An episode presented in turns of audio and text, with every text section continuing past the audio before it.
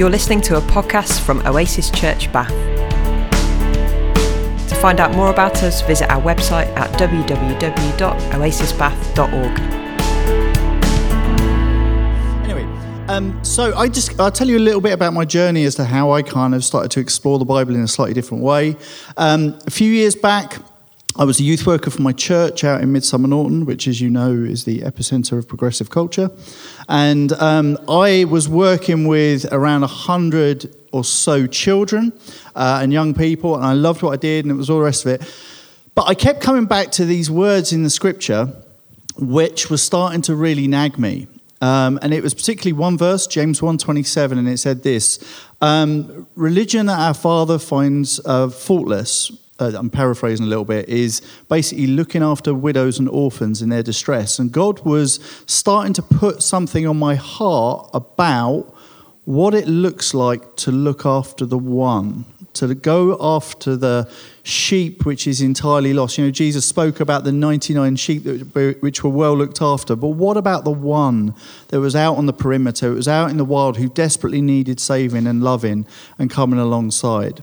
And alongside that, I was also being struck by the, the kind of overall uh, challenge about hospitality in the Bible.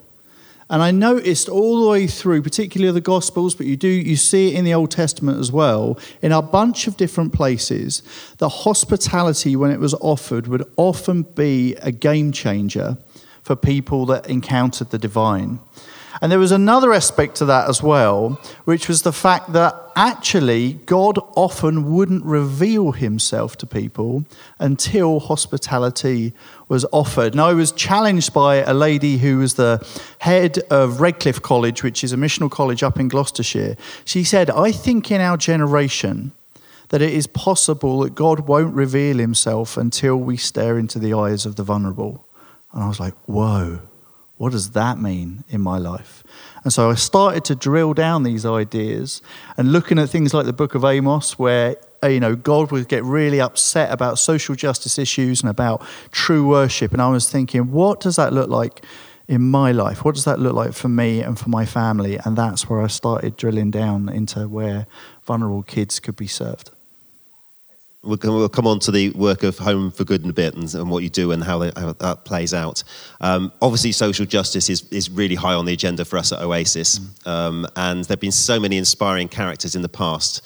You're not allowed to give the answer of Jesus, okay, to this one. Okay, oh, just that preempt was... that one. Okay, um, who would you say has been an inspiration to you, a sort of figure that's been an inspiration to you in the past? Yeah, I think one of the one of the key people for me was actually a, was the, was a local guy. He was George Muller in in Bristol. Um, you actually look at the the life of that that guy in his really you know early life. He was a bit of a scoundrel and a bit of a he was a bit of a player. Um, and then God really spoke to him one day about coming around kids that needed loving homes or they needed a loving situation at the time in Bristol. And I don't know, has anyone ever been to the museum over there? No? It's well worth a look. Where is um, it? It's the museum? Um, in Bristol. Whereabouts is it? I think it's kind of it's towards the north up by kind of Clifton Way. Okay. But it's it literally the guy looked after thousands of children, and he did it all by faith. He never asked for donations off of anyone. So I was thinking, well, if he could do it back in 1800, there was no social, kind of social care actually in place. Wow, what a guy! And he did it. You know, he just listened to Jesus and he took children after children after children, and it's been a huge thing now. Um, you can see, yeah, you can see it in history. Excellent, thank you. Well, that leads us nicely onto what you do um, and your work and your, the organisation you're, you're part of. Um, we've got a video um, to play which just introduces Home for Good. Uh, one of the questions that came from me was um, that statistic that's on that video. Every 15 minutes, a child comes into care in the UK. Yeah. That's a staggering statistic. Yeah. Yeah. yeah. It's, yeah, it's a reality. yeah. Yeah. And that really impacts what Home for Good is about. I mean, Tell us a little bit about Home for Good. Yeah, so essentially, Home for Good was born out of that recognition of this is a very real social justice issue in the UK. We've got thousands of children who are waiting for loving homes. Um, and when Home for Good came about, it was, well, what's the church doing about that? Like, where, where are we being intentional around this? Where are we fundamentally pushing into this as a, as a thing when we read things like James 127. Where, what are we doing around that? And so that's where Home for Good was kind of born. And it came from a very practical place as well.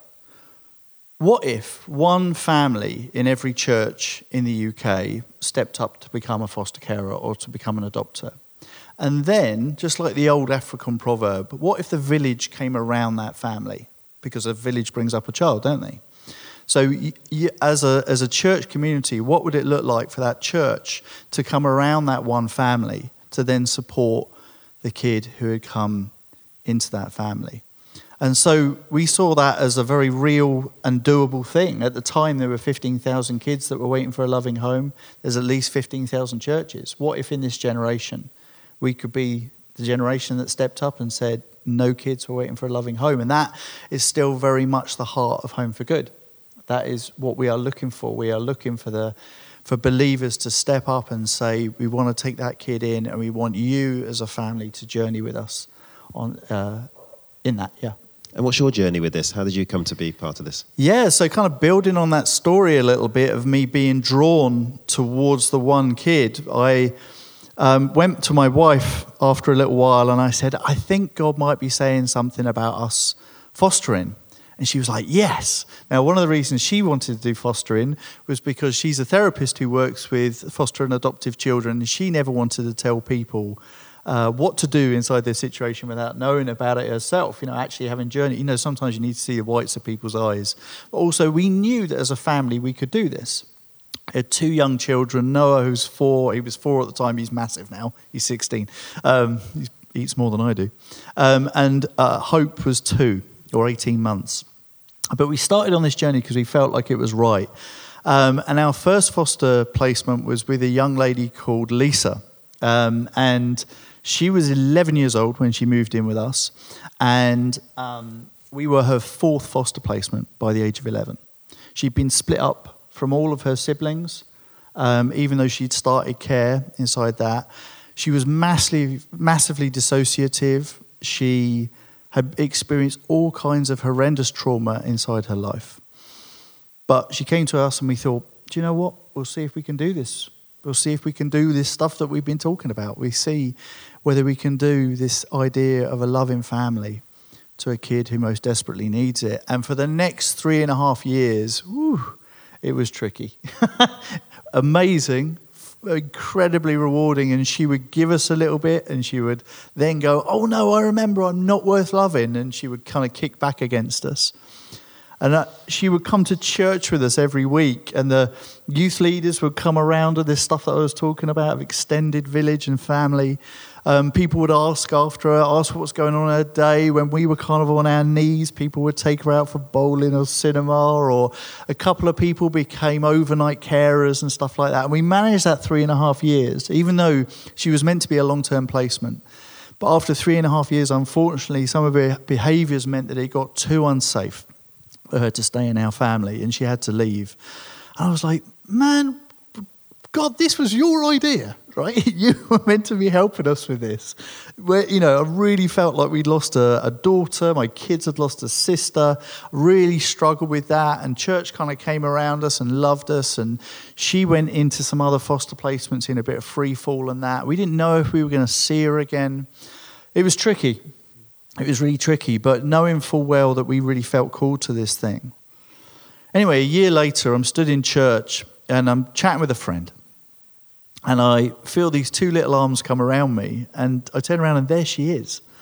And uh, she says, uh, I said, well, where, where, have you been? Like, what, what's been going on? And she tells me about this kind of roller coaster that she's had and how, yeah, how tricky things have been.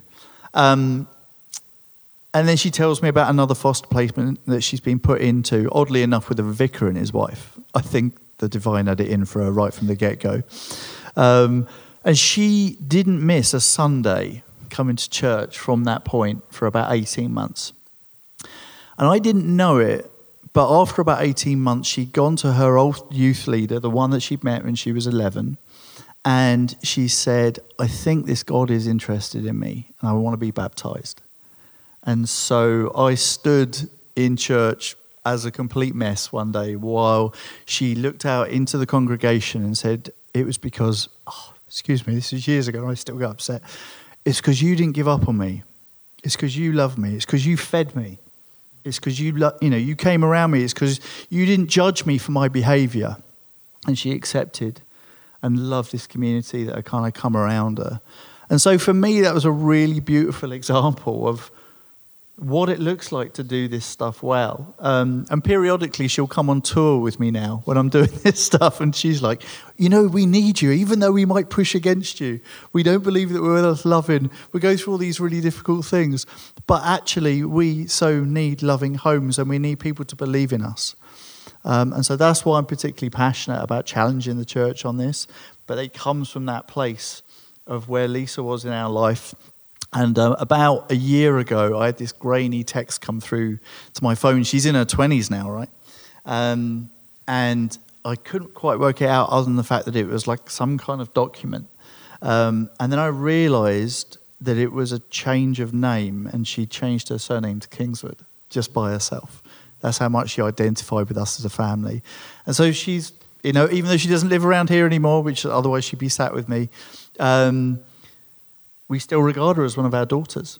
You know, she's part of family. And again, for me, that just fits so well with the way that Jesus and God speaks about the way things should be. I mean, you've spoken very honestly there about the ups and the downs, the highs right. and the lows. Um, there are you know, times when you know, it's, it's, clearly been a challenge. Yeah. Um, and the community around you's clearly helped with that. Yeah. Uh, the church community around you has clearly helped with that. Um, and then there have been times of delight as well, and, and, and those sort of contrasts between the two, yeah. quite significant, I guess. Um, some people might have experience of fostering here, and it'd be interesting when you when you um, write the questions. If you if you identify um, with that with that, then then do please put it on the on the on the post-it notes, and we'll we'll um, mm. include that in our in our conversation. Um, what about locally in Bath or in, in the sort of BANES area? Um, what's the need like round here, and, and how? Yeah. So it might just be helpful for me to say what I do for Home for Good as well. Yeah. Um, so I'm the uh, project worker in the in the BANES area, in the Bath and North East Somerset area. So as we kind of campaign across the whole of the UK, um, this is my little spot. This is my backyard, um, and so I work directly with uh, BANES Council. In fact, they they pay part of my role. So anyone who's thinking the local authority doesn't want Christian carers, not only do they want you, but they're they're really wanting you. Like they're actually involving Home for Good inside that as well. Um, in terms of a local need, um, at the in fact, I just had this yesterday, and it still breaks my heart because one kid is too many. Even though this is probably one of the best statistics in the UK, we currently need um, homes for 21 children in, in Bath and North East Somerset. Now, most of those will be in the city. It is also important to say that that isn't only one kind of fostering. It's not just you signing up for the next 10 years. It's not only long term fostering. Some of these are um, short break, some of them are longer, some of them are for, for uh, children who are uh, unaccompanied asylum seekers, so kids that have made their way to the UK from most unimaginably difficult cir- um, circumstances um, and have just been dumped, and they're having to figure out what it, you know what goes on with that. Um, children with additional needs who actually are living with their families, but um, uh, just need regular breaks. There's a, there's loads and loads of different ways of getting involved in all kinds of fostering, but nevertheless, I think it's important just as we think about this in terms of the very human social justice response as we speak, there are 21 kids who don't know what's going to happen tomorrow. They don't know what their home is going to look like tomorrow. And I think that should break our hearts a little bit. Not everybody's going to be in a position to be able to foster. Yeah. Uh, it might be due to space, it might be due to um, family commitments or, or, or just basic situation. What can people do if they're not in a position to be able to foster? Is there something that we can do as a church? Is there something that individuals can do? Yeah, yeah. So, I mean, there's a, there's a there's a bunch of different ways that you could get involved. So, one of them could be actually if what if some of if, imagine if one of you is going to become a foster carer to build that network around that, fa- you know, that family. Just as I've said, you know, I know that we wouldn't have managed the 10 years of fostering that we eventually did if it wasn't for our church family. So if you know people who are foster carers or adopters and actually are going through stuff with their kids or just need that loving support or you just want to do family and relationship with them, be really intentional about that stuff. And you could do it in a way which is, you could be the, what I call the 3 a.m. guy, you know, where you're going to get that phone call right in the middle of the night going, ah, I need help with this, through to the person that just says, look, I made you a lasagna, dude. I think you need this. Like, you know, everything belongs and everything in between. It could be the case that you financially support Home for Good. That's another really good way of kind of helping helping us kind of get stuck in more and more, not only across the um, uh, the region, but across our, our nation. It could be the case that you say, I would love to come alongside kids that are in care and offer something to the council. Yeah, I mean, I'd love to, you know, if there's anything particular or unique that anyone feels like they could offer or feel that God is actually speaking into. Sometimes I've had a conversation recently where someone said, I'm a gardener and I would just love to spend some time with a kid who I could maybe just mentor um, so I'm figuring out that, you know, see if we can figure out that. But because we're tied in with the local authority, it means that we can do this stuff really well, you know, and come alongside kids that so desperately need it. Yeah. We're going to take a 10 minute break, um, and is an opportunity to refill your tea and coffee, which is important, um, and uh, also an opportunity to look at the display at the back as well um, and some of the literature which um, Dave's brought with him. Um, so, do feel free to do that in the break and also at the end as well. Um, and the post it notes on your table, do please write down questions that you have or any thoughts that you have. It might be uh, practical things. It might be about how we can physically help, uh, either on an individual level or on a church level. Uh, it might be questions about um, this whole topic of rethinking the Bible and how our rethinking of the Bible and how we how we interpret the Bible um, leads us down this path of social justice, which is obviously very. Um, uh, important to the work of Home for Good and also very important to the work of Oasis as well. So it might be questions around that. Um, but have a think about questions that you'd like to ask. Um, we'll take a break for 10 minutes and then we'll ask some of those questions if that's right. Nice, thank you. It's good to get some of those, uh, those questions.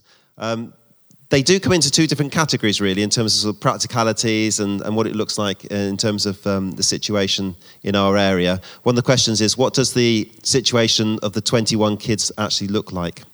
Um, so that's particularly sort of a very practical thing about what's happening at the moment. So what, what does the situation for them look like? So essentially, the the state has got a a duty of care to children to make sure that they are in some kind of placement. Now, some of those children will be in what we call um, short break placements, so they'll be buying time for social workers. Um, um, so they will be with a family, which might be just for the weekend or for the next couple of weeks. Um, other kids will be in um, residential situations. It doesn't happen around here, but you might have seen some horrible stories for kids across the um, UK as well, who often have been put into unregulated homes or into onto canal boats and things like that. Um, I'm really grateful that our local authority doesn't have those issues, or if anything is used like that, they're very well regulated and looked after. But the key part for each of these kids is unless they've got a long term situation, unless they've got something where they can connect in and have relationship with a family long term, the outcomes for those kids will always be will always go down. Because we need family, don't we? We need people that we can journey with and will love us through thick and thin and you know to, to persevere and to kind of keep going. So any kid that has just you know a few weeks and a few weeks and a couple of years and then a couple of years or in a few weeks, it you know it the, the outcomes for those children go down because we need to have that loving identity and support from people. So, um, yeah, that's the reality of what it looks like for those kids at the moment until those, until those homes are found. Talking about homes being found, um, a couple of people have asked about uh, what a family might look like for foster children. Um, and particularly around what that, yeah, what, who can foster? Um, um, does it have to be within a family, or can single adults foster? How's, how's it look like? Yeah, you can be you can be all kinds of people. There's there's, um, there's no. I think the youngest is age 21. You probably wouldn't want to do it before age 21 anyway. Um, but there is actually no official upper age limit. I've, I've known some absolute powerhouses in their 70s who are still going for it and are on child number 50. You know, kind of supporting and loving kids. Um, so there's everyone, you know, in between that. Some people do it as family, like myself. You know, we were a four when we started. Single people can do it. Um, you don't have to own your own home. You could be in rented accommodation. You know, so there's a lot of flexibility. The only thing is with fostering in its regular types, and I'll mention one that we were just chatting about beforehand that's probably worth mentioning about fostering families, um, is that you do need to have a spare room. And that isn't because um, that's just a weird thing where they just want kids to have that uh, to have their own separate space or to put anything on you. It's because actually anyone who lives inside a home, you just you just need some space where you can go yourself. Sometimes you know, like to get away. Things are hard enough. If I had to sit in the same room as you or sleep, you know, in some other kid's bedroom, it's just too tricky. So that's the reason why the local authority um, will ask whether you've got a spare room or not. But that doesn't stop you actually fostering in its widest sense. There is a relatively new uh, type of fostering that can be done, which actually is kind of being pioneered in Bath at the moment. It's only about a year, 18 months in. It's called fostering families. And so it could be the case where you have a real heart to serve people, but you can't foster in the ways that I've been talking about. But there are families which it looks like kids are going to be headed into care, but they're not quite there yet. Um, and actually, those families need fostering inside their own environment. And so you can come alongside them very holistically. You could teach life skill stuff, hang out with the kids, give parental advice. Yeah, bring kind of light and love to people's families, but do it in their setting. Um, and so that's a that's a new type of fostering that's just kind of come up, and hopefully the intention then is not only will that family feel loved and connected and maybe more connected to network and community like you because often people don't have those loving connections and healthy folk and network around them but also even better the kids don't end up going into care so they can stay with their birth family and the outcomes for those children will be much better that ties in really well actually with um, another question that was asked, which was, can we sign up to be a long-term companion to a young person um, if we can't um, host them in our own home?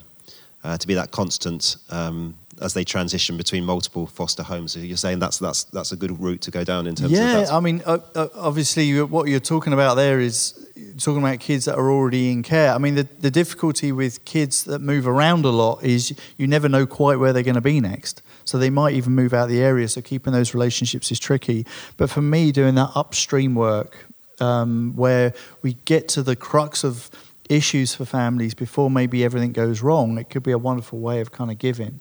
Um, but I do think if you know foster, if you know foster families, if you know even one foster family, be really intentional about coming alongside that family because even though you might not be able to do it with the children, you can do it with those people who are doing the caring. So you can, you know, every kid that will have a wonderful story of what happened inside that family, but you can't necessarily always navigate if a child moves five or six times in their life. It could be trickier, but you know, possible, but trickier. I guess some people might have considered this at different stages in my life, and and and uh, perhaps been overwhelmed by the process um, and the, what they've heard from other people, maybe yeah. about what the process is like. Um, what is it like for somebody to sign up to be a foster carer? Yeah, I mean, it's um, it, it's one of the reasons why I love doing this thing because I've I've done it myself. Um, and so I get to journey with people who decide to go through the assessment process, which hopefully, hopefully I can add some value to, and um, bring some kind of um, bring some answers to as well.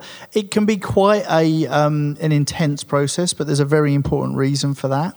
Um, when um, uh, a social worker or the person who's going to journey with you through that assessment process sits down, they're going to spend quite a long time with you getting a really good pen portrait of your life. That's not just because they're nosy or want to poke and find all the stuff and the skeletons in your closet. That's not the point of it.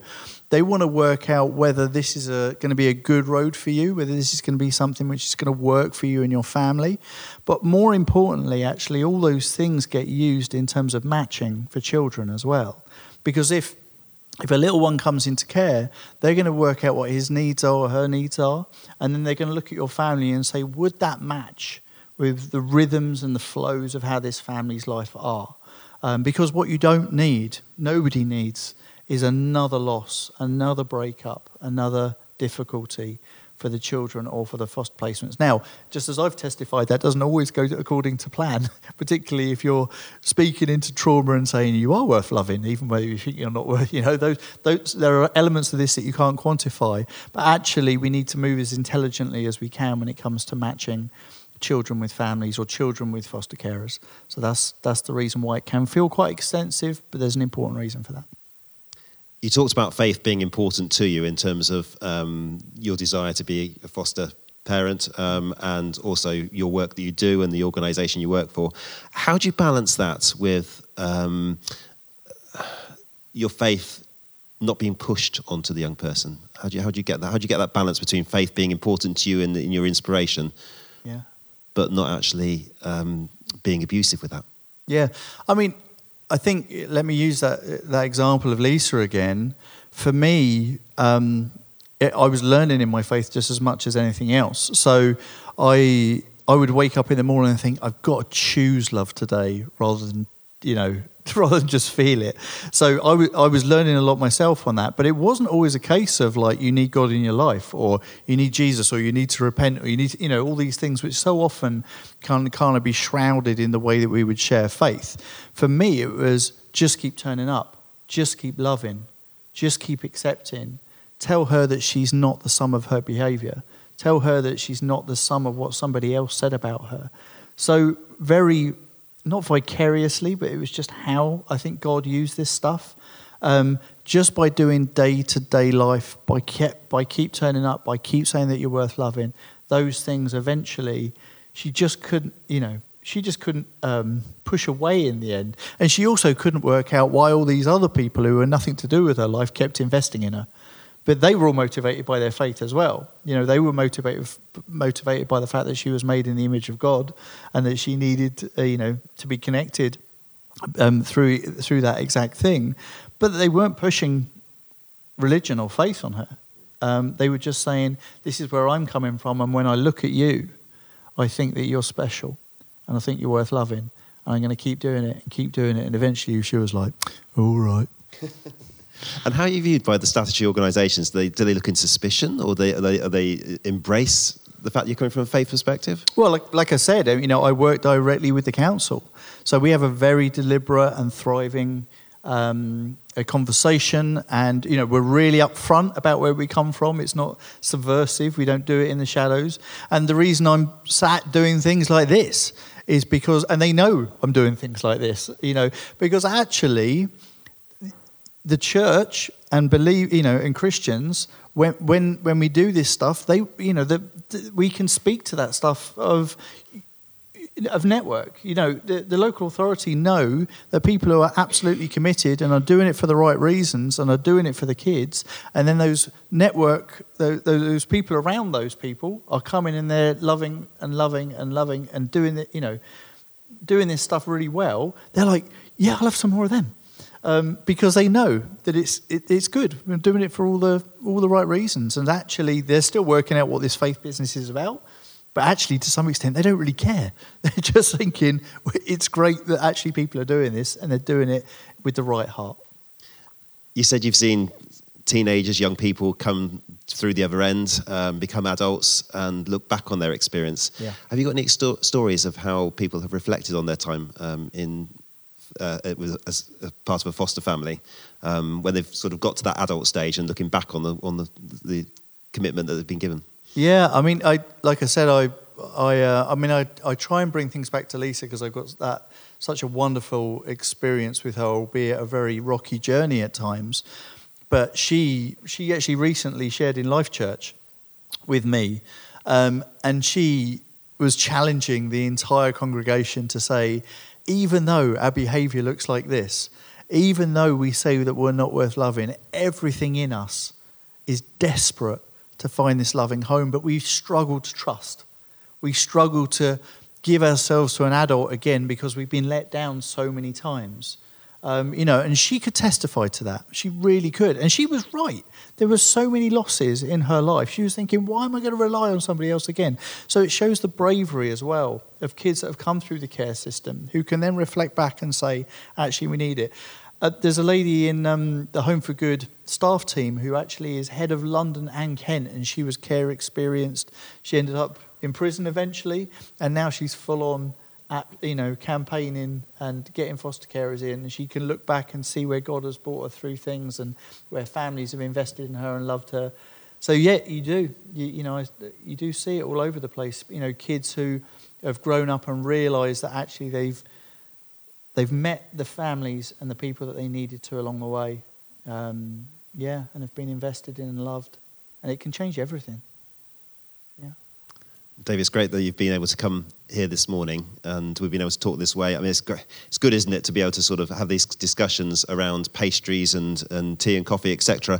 But actually, um, that reality of that stats, um, that one that really hit me was the sort of 15 minutes, every 15 minutes, somebody is looking for, for care. Yeah. Um, yeah, it's, it's great to be sitting around here with pastries and things like that, but actually, what do we practically do to make a difference? Uh, I mean, what's the first step, would you say? What, what, should we do as a first step? Yeah, I mean, I, I would just say if you feel convicted on this in any, in any which way, in any way you want to get involved, it could be the case that fostering and adoption is right for you, and you kind of think, yeah, I've been pro- I've been feeling prodded on this quite a lot. I'd love to chat to you afterwards if you feel like you want to get involved in any other way around this entire kind of world of fostering and adoption. Again, I'd just love to chat to you, kind of connect you into the Home for Good network, and um, we can continue the conversation. Great, thank you. You're going to hang around for a bit, so you can um, have a chat with Dave afterwards if you would like to about um, yeah anything that we've discussed this morning or outside of that. Sure. Um, can I pray for you and Lovely. for the organisation and for those um, children, young people that you've you've, you've uh, mentioned this morning, and those who uh, you know, are part of that statistic. Um, it's always. And I feel, feel a bit uncomfortable talking about children, young people as statistics, but actually, that yeah, that, that's that is a reality as well, isn't it? Um, yeah. and, and so we pray for, for that as well. So let's, let's pray for you. Loving God, we thank you for Dave coming to share with us today and for the conviction that Dave and family felt um, to make a difference in this way. And we pray for all the young people that have been positively affected through Dave's work with them through Dave's care for them and family's care for them. And we thank you for the honesty as well of the difficult times as well and the challenges along the way.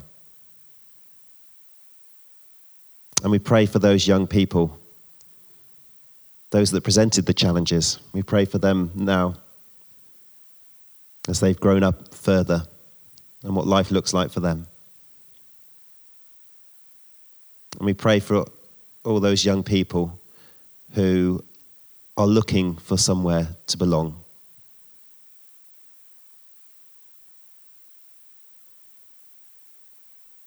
We ask you to be with each of those young people. We talk about statistics and we talk about that statistic of every 15 minutes. And whilst those are a good for us to focus on, we're mindful of the fact that God, you know each of those individual people. You're, they're not just a statistic to you. And so we pray for those young people, those children who are known by you and created in your image. And so, loving God, as we think about our response as a church to some of these things, May you continue to work in us as we think about what our commitment might be. So we thank you once again for allowing us to have this space to be able to think through some of these issues and what a more positive reading of the Bible looks like in terms of being a welcome place to people, an accepting place to people a safe place for people. And we thank you that your love is big enough to embrace and be there for all. So be with us as we go about this week ahead of us and as we think through some of the things that we've discussed this morning. In our conversations here and with family and friends throughout the week. Amen.